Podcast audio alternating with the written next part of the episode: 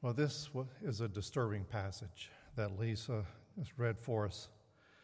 You don't have to read very far into the passage before you are disturbed, perhaps even offended. Let's take a look at verse 1, for instance, where Amos refers to women as cows of Bashan. As a general rule, it's not nice to call women cows, but Amos does. Uh, women are the trendsetters in society. They've always been the final guardians of morals, fashions, and standards. And consequently, Amos is able to hit upon the heartbeat of society by examining its typical women. These, these women may not have been directly involved in mistreating the poor, but their incessant demands for luxuries drove their husbands to even greater injustices. Now, uh, verse 2 is a reference here to fishhooks.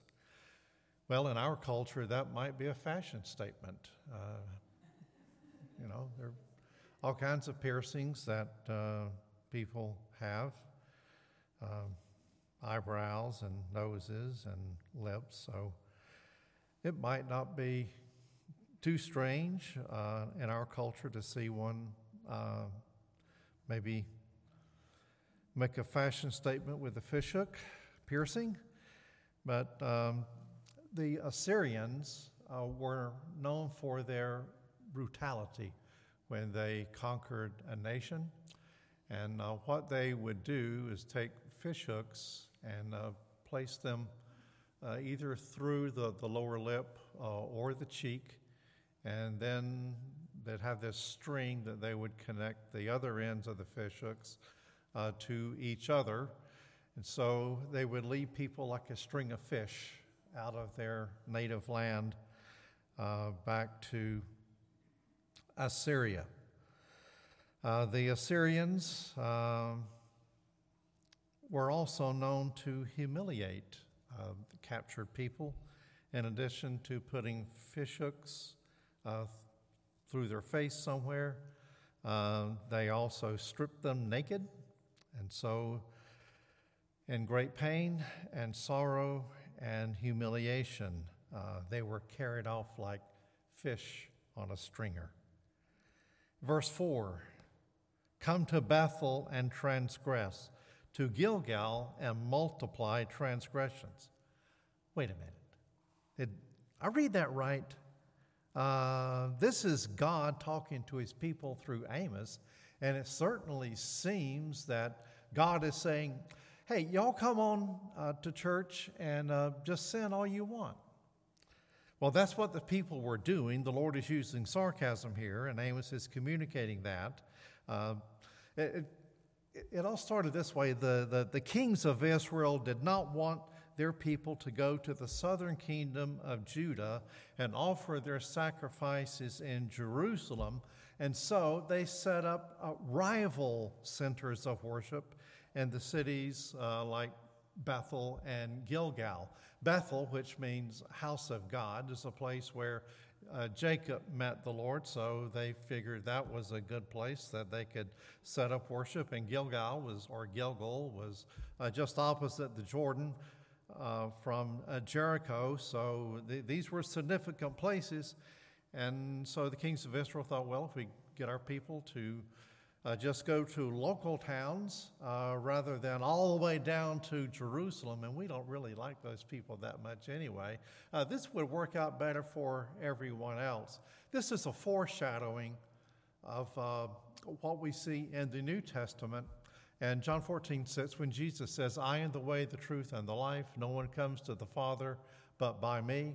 This is foreshadowed in Amos chapter 4, uh, where the reference is that you go only to Jerusalem. That was the only way uh, that you could make an acceptable sacrificial offering to the Lord.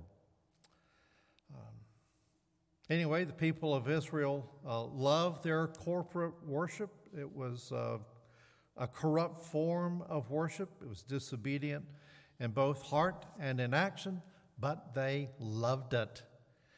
It's always wrong to evaluate worship by how it pleases us, because it is possible uh, for corrupt and disobedient worship to be wonderfully pleasing to us. Of course, we don't want to get into thinking that worship must hurt or be unpleasant to be holy and acceptable. That isn't the point. The point is is that we don't first evaluate worship by how it makes us feel. We evaluate it by how it honors God. Then in verses 6 through 13, we see perhaps the most disturbing images of all. Amos points to one devastating event after another, after another, after another, uh, has fallen upon the people of Israel. Uh, verse 6 so the people of Israel are hungry. There's a reference there to clean teeth. That does not mean that the Lord sent dentists there or dental hygienists you know, to clean their teeth. It means their teeth were clean because they didn't have any food to put into their mouths. And they didn't have any food because in verses 7 and 8 we see that there was no rain. There's a mention there that uh, God would send rain in one region but not in another. And um, it wasn't too long ago I was uh, in my house looking out the uh, window in the front yard, and it was bright and sunny.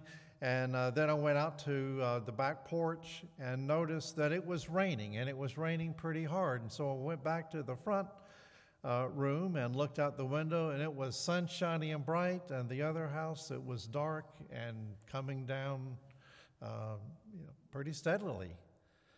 Uh, so there is a dividing line where the, the rain uh, stops and where it begins, and that has to do with God. He is in control of the weather, He is in control of His creation. Verse 9.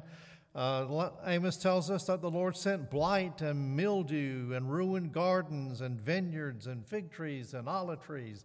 Uh, this was the source of their food. And uh, in addition to not sending rain, uh, you know, God sent other things to uh, ruin their crops. Verse 10, we read about uh, the pestilence that, that came, um, similar to that of Egypt, and also that their young men were dying by the sword and their horses were carried away. Terrible things have happened to the people of Israel. There's no doubt about it.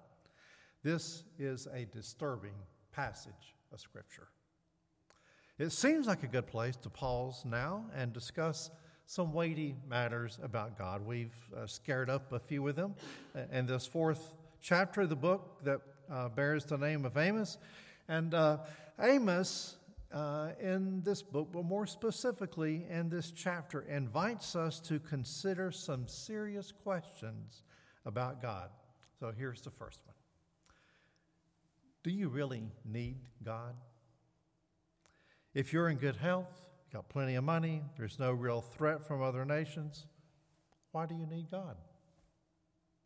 In the 8th century BC in Israel, God was irrelevant.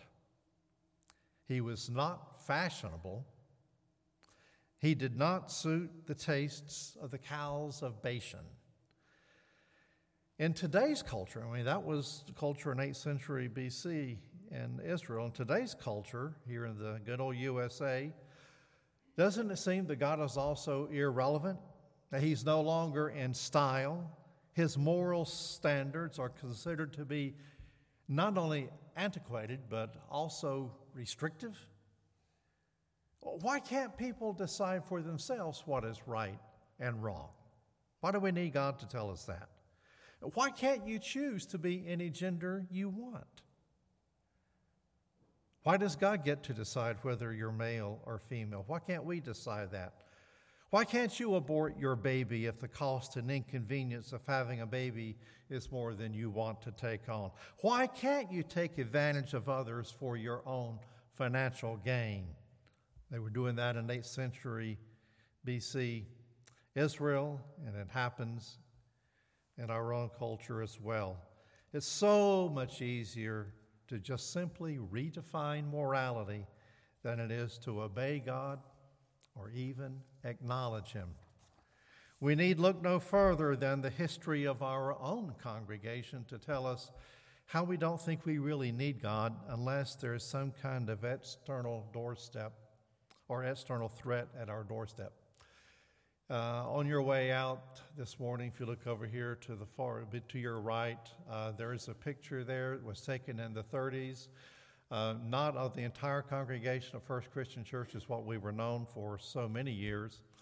Uh, that's just the men's Bible study class, over 300 of them. Uh, during the Second World War, uh, attendance at First Christian in Charleston uh, averaged well over a thousand, around 1,100 uh, was the peak. Uh, the community wasn't nearly as big then as it is now. And why were so many people coming to church? Well, there was an external threat. Uh, we, as a nation, sensed that we needed God. As soon as the war was over, attendance in church began to decline, including our own. Uh, seems that the more progress we make culturally, the less we seem to need God.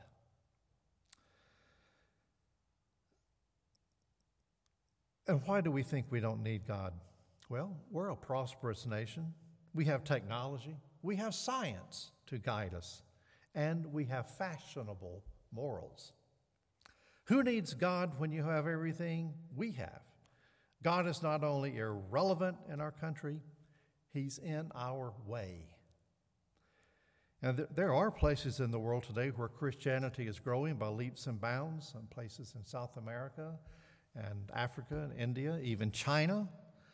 So, why is the church growing in these regions but not here? Well, you know, people in poor nations know that they need God. But we are a prosperous, fashionable nation, so we don't need God. As far as the majority of people in the U.S. today are concerned, God is irrelevant.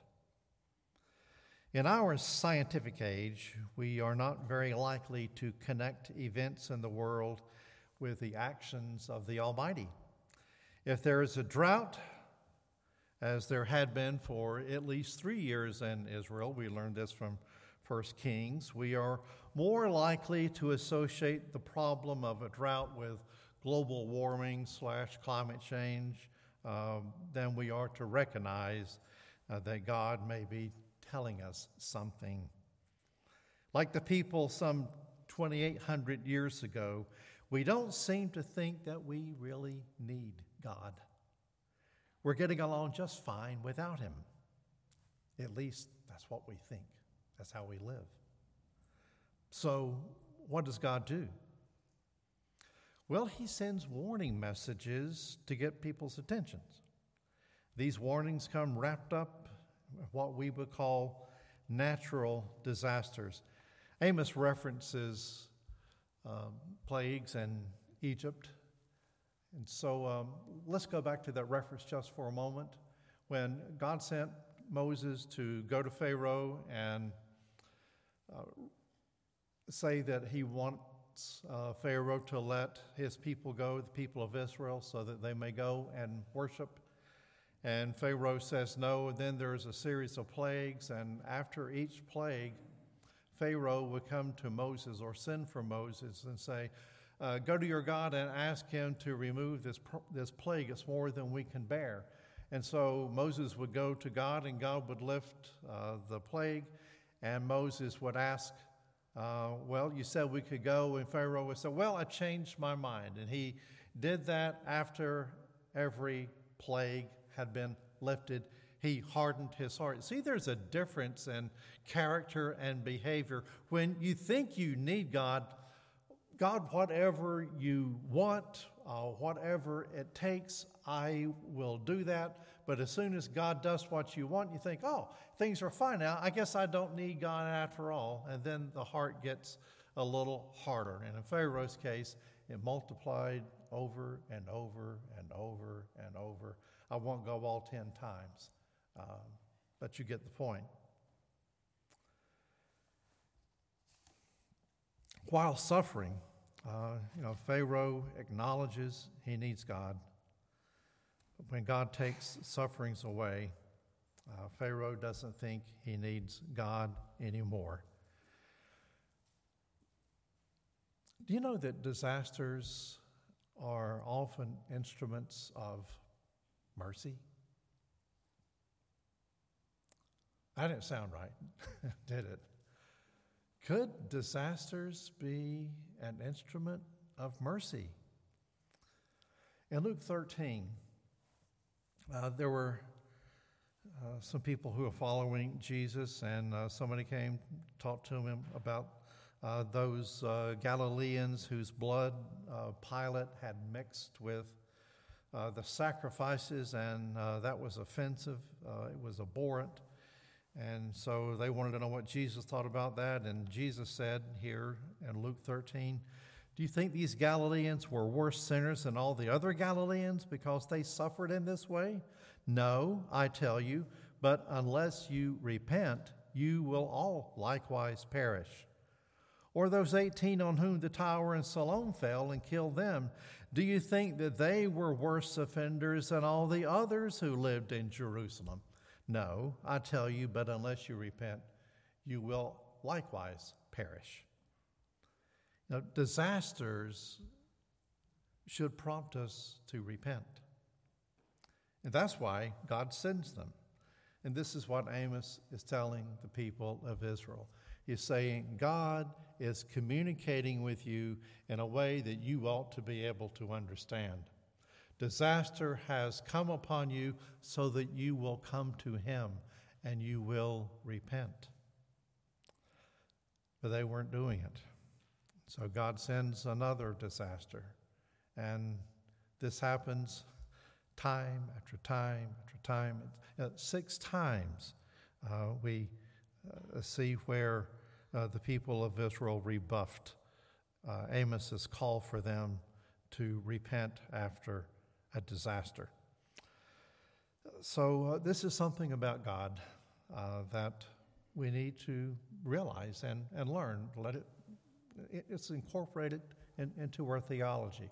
Our understanding of who God is is that God sometimes sends mercy cloaked in disaster.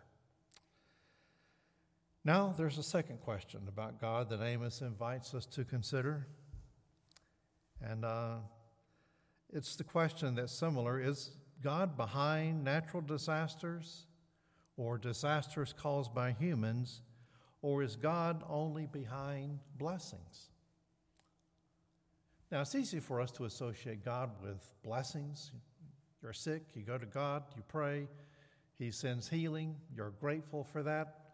And we come to think that God is only the source of things that are good, things that we enjoy, things that bring relief from pain or from misery or from a financial burden. Um, surely uh, that's the character of God. Uh, because God is a God of, well, let's see if you can fill in the blank. If you had to choose one word, only one term, to define the character and nature of God, what's the first word that comes to mind?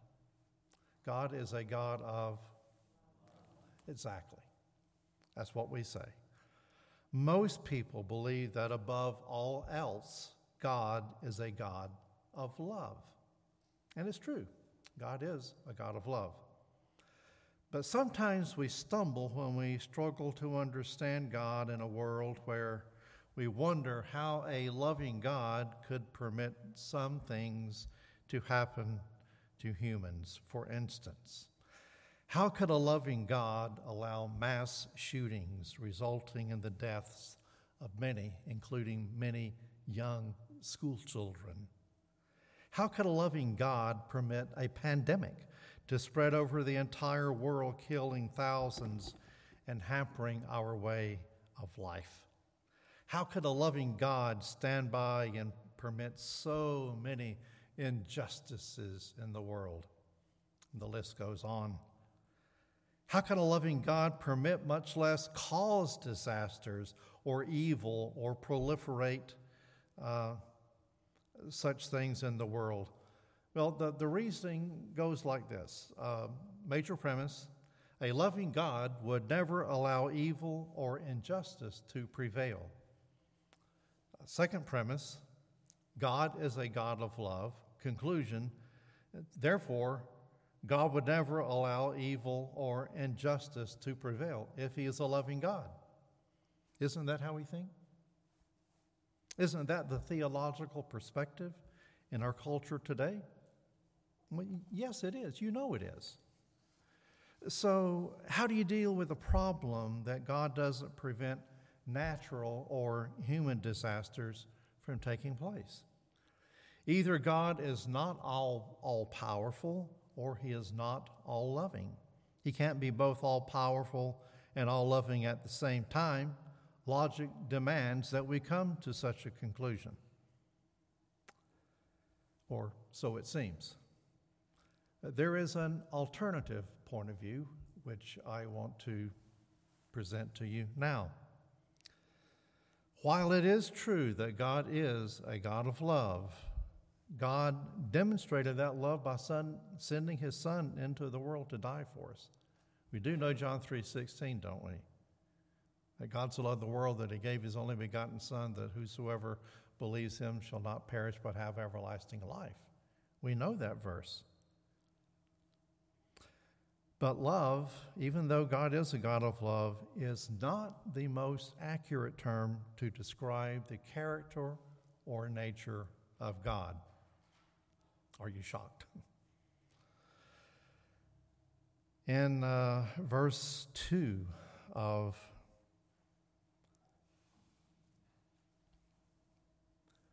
Amos chapter 4, we see that the Lord God has sworn by his holiness that behold, the days are coming upon you when they shall take you away with hooks, even the last of you with fish hooks.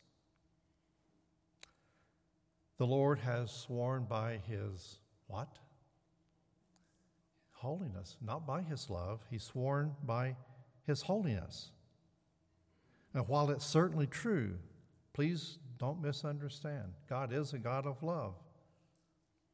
But he is known not by his love, he is sworn not by his love, but by his holiness. And it's certainly true that God is a God of love, but you will never find a passage anywhere in Scripture that says, Love, love, love is the Lord God Almighty. But you will find a verse in the Bible in Isaiah 6 where it says, Holy, holy, holy is the Lord of hosts. The whole earth is full of his glory. In the Hebrew language, intensity is communicated by repetition. So, for the Bible to say that God is holy is saying something. To say that God is holy, holy, that's really saying a lot. But when the Bible says God is holy, holy, holy, we're talking about the highest possible degree of holiness. So, more than anything else, God is holy. Oh, what does the word holy mean anyway? Now, the word uh, in its original language means otherness or apartness. Uh, so let me explain it this way God is not part of his creation, he is separate from it, he is distinct from it. He is set apart from humanity. Uh, that is, his nature or his essence is divine and not human. God is not a superman or the ultimate man. God is not merely smarter than any man, stronger than any man, older than any man, or better than any man. You can't measure God on man's chart at all. He is divine and we are human. So let me ask you something. Do you want to know who God is as He really is, as He defines Himself? Or do you want to know God as culture defines Him? Well, let that sink in for a moment uh, while we go to a third question. Do you want to be a biblical Christian or a cultural Christian? If you want to be a cultural Christian, then uh, you will identify with the people of Israel in the 8th century BC. Uh, they were, you know, quote unquote, cultural Christians. Of course, they were, they lived before Christ uh, came, but um, so let's call them just cultural religious people. Um, if you want to be a cultural Christian, that's easy to do. Uh, you pick it up from the culture. Uh, radio, TV, internet, social media uh, provide plenty of opportunities for you to learn about the God that you like to believe in. And the God who always heals, the God who always blesses you with prosperity and always shields you from danger. There are plenty of places you can go to have that concept of God reinforced. This is why we did that series earlier in the summer about you know, fake good news um, that creates cultural Christians. But we're not in the business of creating cultural Christians here. We want to develop biblical Christians, meaning that we want you to know God as He really is and follow Him as He bids us to follow Him. If you want to be a biblical Christian, you're going to have to develop a thoroughly biblical understanding of disasters. How do you do that? Well, just sit tight for a moment as we go through uh, Amos chapter 4, verses 6 through 11. I'm just going to summarize uh, these things, uh, but, but it's enough to, to give you an idea of, of what God causes. Uh, God causes hunger, He withholds rain, He sends blight, mildew, and pestilence. He kills their young men with a sword, He carries away all their horses, and He overthrew some of them. And after each one of these, uh, six um, mentions of things that He did out of His mercy to get people to re- repent, it says, Yet you did not return to me, declares the Lord. Yet you did not return to me, declares the Lord. Over and over and over and over and over again. Was that six times? I intended for it to be. What do we learn from these repeated warnings? That acts of mercy are sometimes wrapped in disasters. God did these things. He sent disasters to warn his people of judgment to come if they did not repent. The disasters and suffering is a multifaceted subject in Scripture.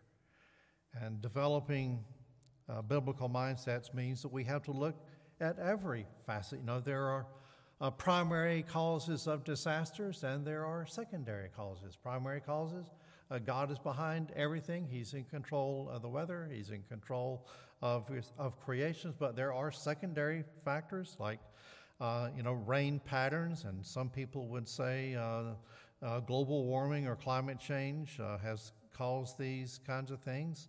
Uh, I don't know about. I just know that behind all of it, uh, there is an all-powerful God. And then there's the huge vital component of television. television news especially looks for the most graphic compelling images and video uh, because those images boost ratings. There is often a human interest angle in news coverage. Uh, for instance, uh, a family may be interviewed who lost all their possessions in a flood. You know, if you keep up with the news, you know there was a major flood in eastern Kentucky this week, and so there, uh, this will be part of the news. Um, you might also uh, see someone interview uh, someone who lost a loved one in a or tornado or some other disaster, and that is designed to help us uh, connect with people, and that also raises ratings. And oftentimes, uh, there is an appeal to give to some relief organization. And after you see all of this, there comes an analysis uh, with a lot of finger pointing. So the media will harp on what the government didn't do to prevent this disaster or assign plenty of blame for not doing enough in the aftermath. Political parties make hay of this. Uh, this wouldn't have happened if our party were in charge. If our policies had been in place, things would look a lot different now that these policies are in under the oversight of the other party whom you should vote out and vote us in. That's the, the message there. Uh, so there's social analysis, there's political analysis, there's also psychological analysis. Experts weigh in on what motivated the shooter to kill 20 children. Was it uh, that he was bullied or uh, he had poor uh, mental health? wasn't he didn't have access to uh, treatment, or maybe the video games that he played, or the one we hear all the time that's the cause of everything is lax gun control. So disasters are examined from the perspective of racism and environmentalism. If this disaster had struck a white neighborhood, would government response be any different? Was this hurricane caused by global warming and what should be done about that? And then the news cycle is over, and the most recent disaster is no longer a compelling story, and we're back to normal again. Until the next bombing or the next mass shooting or hurricane or tsunami, and then it starts all over again. But in all of this very predictable news coverage, there is one enormously important fact that is never mentioned that all these uh, catastrophes were the hand of God and foretastes of greater judgment to come.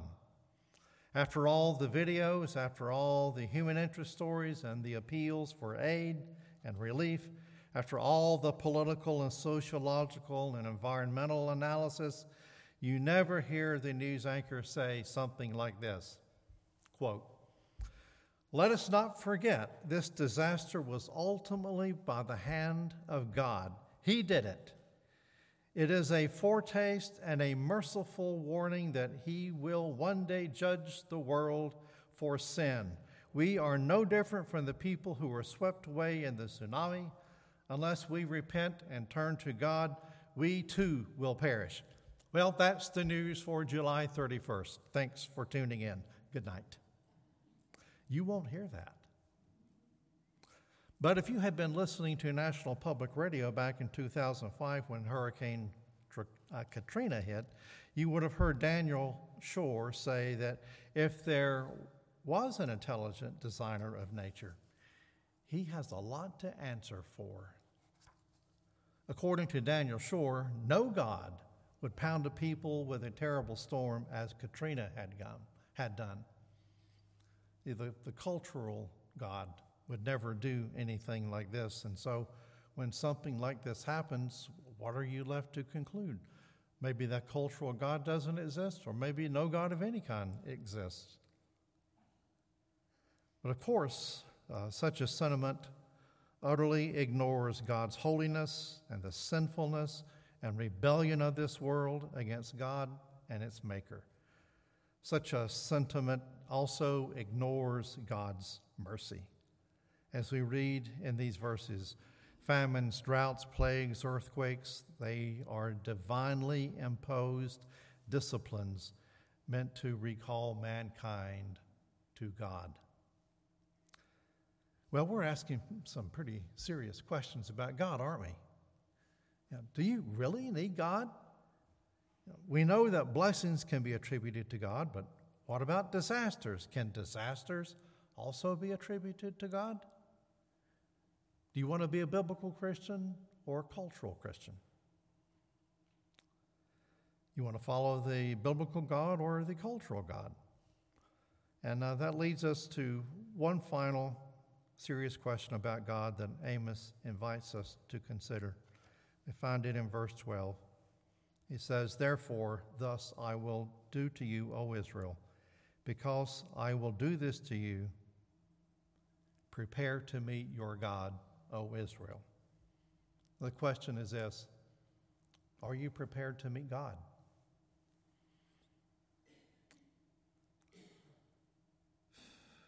God is saying to the people of Israel, You would not return to me as your Savior, so now prepare to meet me as your judge. You know, Israel had passed the point of no return. Their hearts had become so hardened that the Word of God no longer penetrated. Persistent refusal to believe what God says, persistent refusal to obey His commandment when summoned to do so, hardens the heart so much that it becomes impervious to penetration and so poisons the mind that it can no longer function correctly. The heart has become sermon proof and sickness proof. The Jews in Jesus' day were so steeped in unbelief that when the Messiah came among them, was God in the flesh and performed great and fantastic miracles of divine power before their very eyes, they could not see what was obvious that he indeed was the Son of God among them. In Revelation chapter 9, John tells us that it will be like this at the end of the age. He tells of the plagues being visited upon the earth, echoes of Pharaoh in Egypt. And then he says that the rest of mine, quoting from Revelation 9, the rest of mankind were not killed by these plagues. They still did not repent of their sins. So I'm left to ask uh, one final question after I said I just mentioned the final question. Something I want you to consider. What do you think would have happened if God, instead of sending a prophet to Israel to proclaim a, a message of repentance, uh, lest there be judgment, what if God had sent a prophet to Assyria, uh, to those godless people? Um, who didn't have any knowledge of him whatsoever and were you know, bent on conquering the entire world as they knew it at that time. How do you think those people would have responded if they had heard a message uh, similar to what the people of Israel heard from Amos? Do you know that there is or there was a prophet who God did send to Assyria? Lived and prophesied right about the same time as Amos. Uh, Jesus spoke of him later when uh, people came to him and uh, had, a, had a question. Uh, they wanted to know if Jesus would perform some kind of miracle for them. Uh, they wanted a sign to see if he really was the Messiah. And uh, Jesus said, uh, in Matthew 12, uh, 28, no sign will be given to this evil and adulterous generation except for the sign of Jonah. That even as Jonah was in the belly of the great fish, so the Son of Man will be in the belly of the earth. You know that God sent Jonah to Nineveh, which is the capital city of Assyria, about the same time that God sent Amos to Israel. And do you know how the people of Nineveh responded when they heard Jonah? He had a very short message. I'm sure you'd probably rather have uh, Jonah come and speak than have Jared or myself because we take several minutes. And Jonah just had a one sentence message. Yet 40 days and Nineveh will perish. That's all that's recorded for us. And what happened? Well, the people of, Nineveh repent. They clothe themselves in sackcloth and ashes. They even put sackcloth on their cattle. Um, pretty stark contrast with the cows of Bashan and uh, Amos's day. So, what are we left to think? There comes a point when you can make yourself so hard to God and to His Word that it no longer penetrates, just kind of bounces off. You can still participate in religious services, you can still go through all of the motions, but the Word of God has not penetrated. We live in such a culture where Scripture is readily available. There are churches in virtually every community. But we don't always hear what God is saying to us. Perhaps we become too hard. Perhaps God is just out of fashion. He's no longer in style. And perhaps we think that we are ready to meet God. Just look at my record. Now, friends, you don't want God to evaluate you on the basis of your record. The gospel message is this is that when this life is over, and it will be for all of us, some of us sooner rather than later, and when life has come to an end, we will meet God. And He will evaluate us either on the basis of what we have done, or He will evaluate us, judge us on the basis of what another has done in our place. The message of the gospel is that all of the wrath uh, that God had been storing up because his word was not penetrating the hearts of the people to whom he sent his messenger with the message to repent. He took all of that wrath that was boiling on the inside, uh, clearly evident, meant for all who would not repent. And he laid all of that on his own son, which hardly seems like an act of love at all to do that to your own son. But he did it for our sakes. Christ took our place in judgment. And so we will join those of us who have received Christ and his mercy and his grace that is proclaimed to us through the gospel. We'll meet God not as judge, but as Savior. You are going to meet God. For some, it will be sooner than you expected. But no matter when it comes, will you be ready? If you're not sure, uh, that's why we are here. Uh, Jared, our very able associate pastor and successor in waiting, uh, knows the gospel very well, uh, as do our elders. You can come to me too after Kara's surgery is over. I want you to know that God above all is holy, holy, holy, meaning he cannot tolerate sin and the only way for him to get rid of that sin was by an act of incredible love for us. That Christ absorbed the incredible judgment that we deserved so that we might have what Christ Himself deserves. Let's pray together. Father in heaven, we recognize that we are sinners and we are without hope unless you intervene. But you have intervened. You did send your son to this earth to